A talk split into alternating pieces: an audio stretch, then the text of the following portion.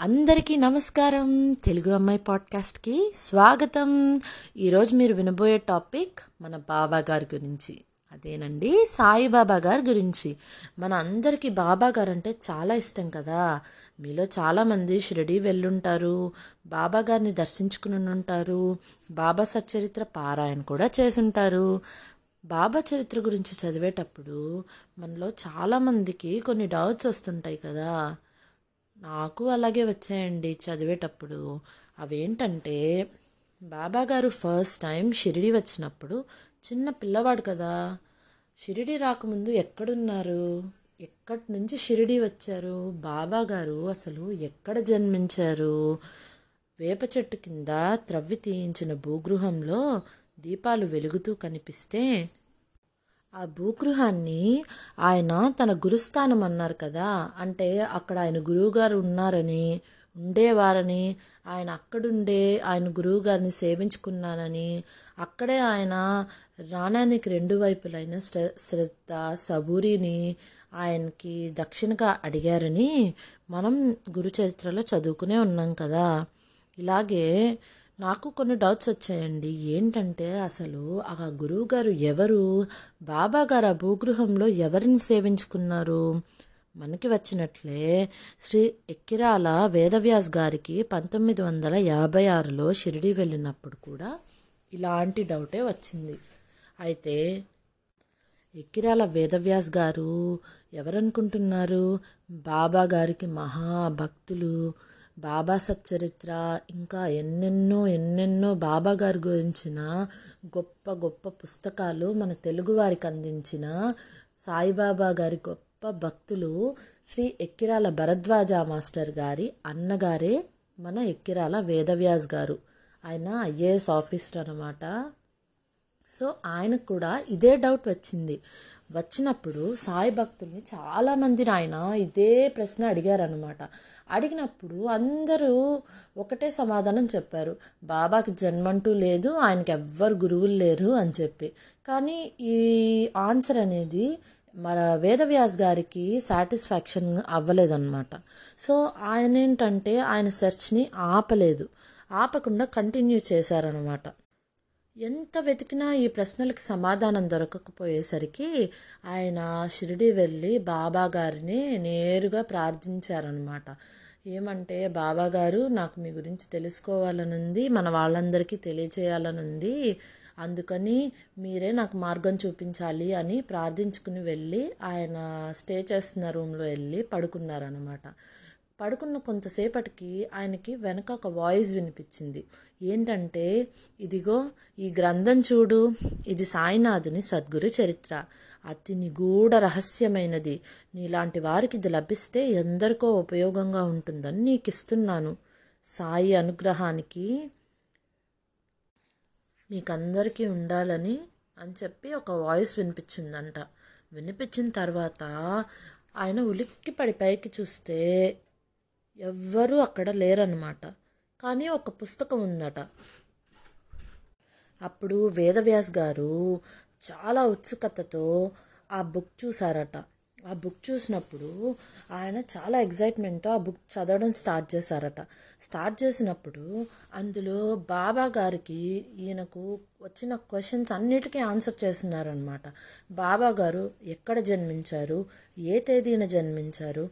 ఏ టైంకి జన్మించారు? ఇలా ప్రతి వివరం అందులో ఉందట.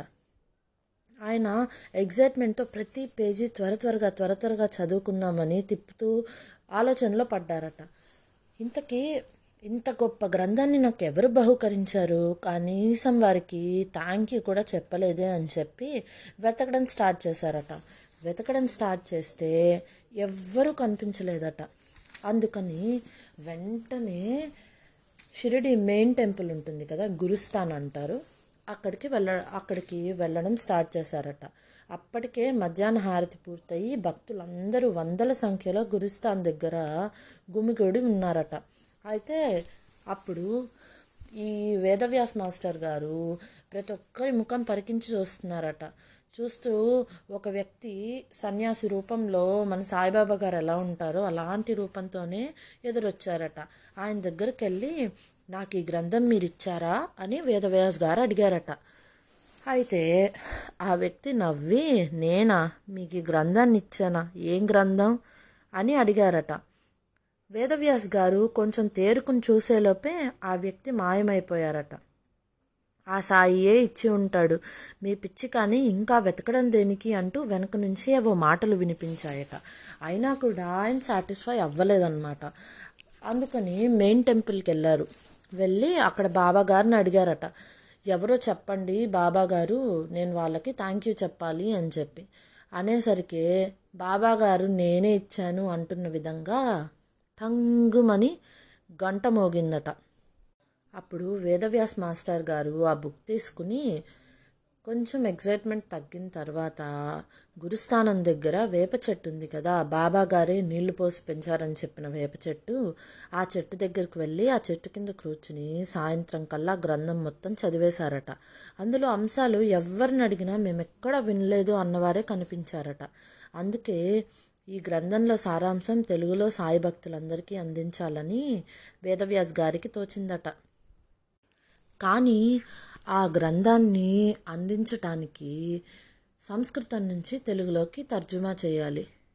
పైగా పూర్తిగా అన్ని వివరాలు ఆ పుస్తకంలో లేవు. సో మనం ఏంటంటే జనం ఒక సోర్స్ లేకుండా ఏ విషయాన్ని నమ్మం కదండి? సో వేదవ్యాస్ గారు సోర్సెస్ కోసం వెతకడం స్టార్ట్ చేశారనమాట సోర్సెస్ కోసం వెతుకుతూ సాయి చరిత్ర చదవడం స్టార్ట్ చేశారట. సాయిబాబా చరిత్ర చదివేటప్పుడు ఆయనకి ఇంతకుముందు ఎన్నడూ తెలియని విషయాలు ఇప్పుడు తెలియడం స్టార్ట్ చేశాయట. అలాగే బాబా గారి చరిత్రతో పాటు షిరిడి సంస్థానం వారు ఇంగ్లీషు తెలుగు చరిత్రలే కాక శ్రీ బివి నరసింహస్వామీజీ ప్రచురించిన సాయి భక్తుల అనుభవాలు. Part one part two part three మొత్తం చదివారట. అప్పట్లో వచ్చే సాయి లీలా మాసిక్ అనే పత్రికలో కూడా బాబా గారి గురించిన చాలా విషయాలు చదివారట. వేదవ్యాస్ గారికి దొరికిన గ్రంథంలో బాబా గారి సద్గురువు గారి పేరు హాజీ వారెస్ అలీషా అని ఉందట. ఇంకొక గురువు గారి పేరు వెంకూసా అని బాబా గారే చెప్పినట్లు మనకి ఆధారాలు కూడా ఉన్నాయి. ఇప్పుడు దానికి సంబంధించిన కథనే మనము ఓ కథని చెప్పుకుందాం. ఔరంగాబాద్ జిల్లాలో ధూప్ అనే ఒక గ్రామం ఉండేదట. అక్కడ బాగా డబ్బు కలిగిన ఒక మహమ్మదీయుడు ఒకరు ఉండేవారట. ఆయన పేరు చాంద్ పాటిల్. ఔరంగాబాదు ఆయన వెళ్తుండగా ఆయన గుర్రం తప్పిపోయిందట. రెండు నెలలు వెతికినా కూడా దొరకలేదట. అయినా ఇంకా అతను వెతికి వెతికి నిరాశ చెంది ఇంకా వెతికే ఓపిక లేక ఆ గుర్రం యొక్క జీనుని తన భుజం మీద వేసుకుని నడుచుకుంటూ ధూప్ గ్రామానికి వెళ్తున్నాడట ఔరంగాబాద్ నుంచి. తొమ్మిది మైళ్ళు నడిచిన తర్వాత ఒక మామిడి చెట్టు కిందకు వచ్చాడట. ఆ మామిడి చెట్టు నీడలో వింతగా ఉన్న ఒక వ్యక్తి కూర్చుని ఉన్నారట. ఆ వ్యక్తి తలపై టోపీ పెట్టుకుని పొడవైన చొక్కా లాంటి ఒక డ్రెస్ వేసుకుని ఉన్నారట. ఆ డ్రెస్ ఆయన మోకాళ్ళ దాకా ఉందట. చంకలో సటకా పెట్టుకుని చిలుము త్రాగుటకు ప్రయత్నిస్తున్నారట. దారి వెంట వెళ్తున్న చాంద్ పాటిల్ని ఆ వ్యక్తి పిలిచి కొంచెం సేపు విశ్రాంతి తీసుకుని వెళ్దు కానీ రా అని పిలిచారట. అప్పుడు అతని భుజం మీద ఉన్న జీనుని చూసి ఆ వ్యక్తి ఏమిటండి గుర్రం మీద ఉండాల్సిన జీనుని మీరు మోసుకెళ్తున్నారే? అని అడిగారట. అడిగినప్పుడు చాంద్ పాటిల్ చెప్పారట నా గుర్రం ఇలా తప్పిపోయిందండి. రెండు మాసాలు వెతికాను. అయినా కూడా దొరకలేదు. అందుకే తిరిగి వెళ్ళిపోతున్నాను అని చెప్పారట. అప్పుడు ఆ పకీరు దగ్గరున్న కాలువ దగ్గరికి వెళ్ళి వెతకండి. మీ గుర్రం కనపడుతుంది అని చెప్పారట. అప్పుడు ఆ చాంద్ పాటిల్ గారు ఆ కాలువ దగ్గరికి వెళ్ళి చూడగానే గుర్రం అక్కడ గెడ్డి మేస్తూ కనిపించిందట. అప్పుడు చాంద్ పాటిల్ గారు ఆ పకీరు నార్మల్ మనిషి కాదని. ఆయన ఒక పెద్ద ఔలియా అంటే ఉర్దూ భాషలో గొప్ప యోగి పుంగవుడు అంట అయి ఉండవచ్చని అనుకున్నారట. గుర్రమును తీసుకొని ఆ పకీరు వద్దకు వచ్చారట. చిలువ వెలుగుంచుటకు నిప్పు గుడ్డను తడుపుటకు నీరు కావలసి వచ్చిందట. అప్పుడు ఆ పకీరు ఇనుప చువ్వను భూమిలోకి గుచ్చగా నిప్పు వచ్చిందట. సటకాతో నేలపై మోదగా నీరు వచ్చిందట. అప్పుడు ఆ నీటితో తడిపి నిప్పుతో చిలుమును వెలిగించారట. అదంతా చూసిన చాంద్ పాటిల్ గారికి ఆ పకీరు యొక్క గొప్పతనం అర్థమైందట. అర్థమయ్యేసరికి ఇంకా ఆ పకీరుని తన ఇంటికి రమ్మని అతిగా అతిథిగా ఉండమని చెప్పి చాంద్ పాటిల్ వేడుకున్నారట. ఆ తర్వాత రోజు చాంద్ పాటిల్తో కలిసి ఆ పకీరు ఆ ఊరికి వెళ్ళి అక్కడ కొంతకాలం ఉన్నారట. ఉన్న తర్వాత ఆ పార్టీలు ఆ గ్రామానికి మునసబు. అంటే మన ఎంఆర్ఓ లాగా అనమాట ఆయన భార్య తమ్ముడి కొడుకు పెళ్ళి సా దగ్గర పడిందట. పెళ్ళి కూతురుదేమో షిరిడి గ్రామము. అందుకే అందరూ కలిసి షిరిడి వెళ్ళటానికి చాంద్ పాటిలు అన్ని ఏర్పాట్లు చేశారట. బాబా గారు కూడా ఆ పెళ్ళి బృందంతోనే కలిసి షిరిడి వచ్చారు. కొన్ని సంవత్సరాల తర్వాత అన్నమాట. మొదటిసారి బాబాగారు షిరిడి పన్నెండేళ్ళ వయసు ఉన్నప్పుడు వచ్చారు. తర్వాత మళ్ళీ ఇదే రావటం అనమాట ఆ పెళ్ళి వాళ్ళతో కలిసి వచ్చిన బాబా గారు పెళ్ళి అయిపోయిన తర్వాత షిరిడీలో ఇంకా అక్కడే ఉండిపోయారనమాట ఇలా వస్తున్నప్పుడే చాంద్ పాటిల్కి బాబా గారే స్వయంగా ఔరంగాబాద్ సమీపంలో ఉన్న గ్రామంలోని వెంకుసా అనే తన గురువు గారు అని చెప్పారని చరిత్రలో మనం చదువుకున్నాం. సో బాబా గారి నోటి నుంచే వచ్చింది కాబట్టి వెంకూసా గారు బాబా గారి గురువు గారు అనేది కన్ఫర్మ్ అనమాట బాబా సచ్చరిత్ర చదివేటప్పుడు నానా చోప్దార్ అనే ఒక వ్యక్తి గురించి మనం చదువుంటాం కదా. మొదటిసారి బాబా గారు షిరిడి వచ్చినప్పుడు అంటే చిన్న పిల్లవాడిగా అనమాట అప్పుడు ఈ నానా చోప్దార్ తల్లిగారు అక్కడే ఉన్నారనమాట ఆ నానా చోప్దార్ తల్లిగారు బాబాగారు రెండోసారి షిరిడి వచ్చే నాటికి చాలా పెద్దవారు అయిపోయారనమాట పెద్దవారైనా కూడా బాబా గారిని గుర్తుపట్టి ఆయన పదహారేండ్ల వయసులో షిరిడి విడిచి వెళ్ళేటప్పుడు ఎలా ఉండేవారో ఆవిడ వివరించారట. బాబాగారు పదహారేళ్ళ వయసు నాటికే బ్రహ్మ జ్ఞానిగా కనిపించారని ఎంతో చక్కగా చురుకైన అందమైన కుర్రవాడు వేప చెట్టు కింద ఆసనంలో ఉండేవాడని వేడిని చలిని కూడా లెక్క చేయకుండా ఇంత చిన్న కుర్రవాడు కత్తిన తపమాచరించటంలో సమాధిలో మునిగి మునిగిపోవటంలో చూచి ఆ గ్రామీణులందరూ ఆశ్చర్యపోయారట. బాబా గారు పదహారేళ్ళ వయసులో ధ్యానంలో ని నిమగ్నమైపోయి ఉన్నప్పుడు ఎవ్వరిని పట్టించుకునేవారు కాదట. పగలైనా రాత్రైనా ఒకటేలాగా ధ్యానంలో నిమగ్నమైపోయి ఉండేవారట. చూసేవారికి ఆయన ముఖాన్ని ఆయన అందాన్ని చూసి ఎంతో ముద్దుగా అనిపించేవారట. ఎప్పుడు చెట్టు కింద కూర్చునేవాడే కానీ చిన్నపిల్లవాడిలా కనిపించినా కానీ చేతలను బట్టి మహానుభావుడని నిర్వ్యామోహము కలిగిన వాడని అందరూ అనుకున్నారట.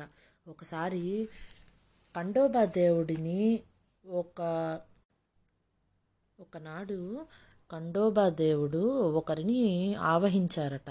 అప్పుడు ఈ బాలుడు ఎవరని ఊర్లో వాళ్ళందరూ ఆ ఆవహించిన వ్యక్తిని అడిగినప్పుడు ఆ ఆవహించిన వ్యక్తి ఒక వేప చెట్టు దగ్గరికి వాళ్ళందరినీ తీసుకెళ్ళి ఒక స్థలం చూపి గడ్డపారను తీసుకువచ్చి అక్కడ తవ్వమని చెప్పారట. అలా తవ్విన తర్వాత అక్కడ ఇటుకలు వాటి తర్వాత కిందికి వెళ్ళగానే వెడల్పుగా ఒక రాయి కనిపించాయట. అక్కడ నాలుగు దీపాలు వెలిగించి అందులో ఒక భూ భూగృహం కనిపించిందట. అందులో గోముఖ నిర్మాణములు కర్రబల్లలు జపమాలలు కనిపించాయట. ఆ బాలుడు అక్కడ పన్నెండు సంవత్సరాలు తపస్సును అభ్యసించాడని కండోబా చెప్పారట. తర్వాత ఆ కుర్రవాడుని ఈ విషయం ప్రశ్నించగా అది తన గురువు యొక్క స్థానమని తన గురువుగారు అక్కడ సమాధై ఉన్నారని దానిని మూసివేసి ఎప్పటికీ దానిని తెరవకండని చెప్పారట బాబాగారు. అక్కడ అశ్వత్థ ఉదుంబర వృక్షముల్లాగే ఈ వేప చెట్టుని పవిత్రముగా చూసుకోమని బాబా అందరికీ చెప్పారట. అంటే బాబా గారికి జన్మ లేదు గురువే లేడు అనేవారికి ఈ కథే ఒక సమాధానంగా బాబా గారే చెప్పున్నారు. బాబా గారికి గురువు ఖచ్చితంగా ఉన్నారు అని. ఆయన షిరిడి రాకముందు తన గురువు వద్ద జరిగిన అనుభవాలను తన అంతరంగికులతో బాబా ఇలా ఈ విషయంగా చెప్పారట. సో ఈ కథని మనం మన నెక్స్ట్ ఎపిసోడ్లో చెప్పుకుందాం. Thank you for listening